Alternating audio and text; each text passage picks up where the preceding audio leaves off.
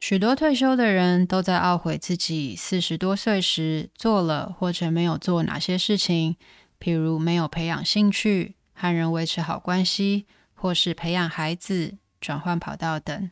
在访谈过上万名退休前前辈后，作者将这些东西整理成五十项建议，放在四十岁好日子才开始。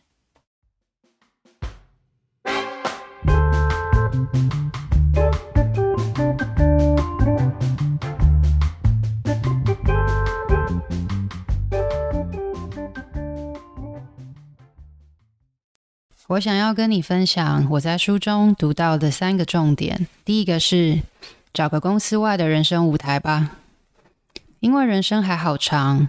如果六十岁退休了，那以日本平均寿命约八十多岁来算，就等于有二十年以上的时间失去舞台。平常朝夕相处的人事物都不见了，过着天天星期天的日子，久了也会无聊的。当然，要维持好工作以外的人际关系，原因并不仅止于此，更在于公司的生活圈以外，找到实际可以感受到自己存在价值的生命泉源。因此，作者建议在四十几岁时就要留心工作以外的舞台，开始经营。第二是，你应该要有份薪资外的生活所得。现在全球企业都流行起聘用外包人员，减少正职员工。将组织变得更弹性化，国民平均在正职上取得的薪水减低已经是趋势。而要如何因应再过几年就要到来的退休生活，最主要的担心还是在金钱。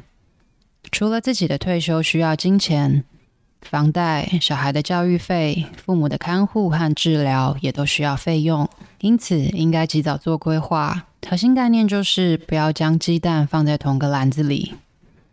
作者建议经营副业，将自己从上班族的死薪水中解脱，过一个丰富的人生。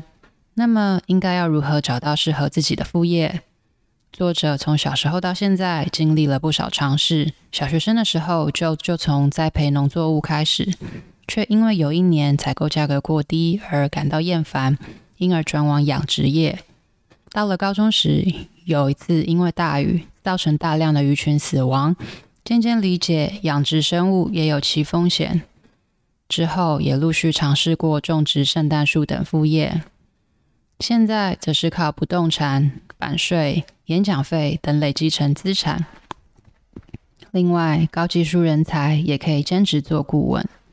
作者就曾经因缘际会替一间公司的董事长解决问题，得到报酬。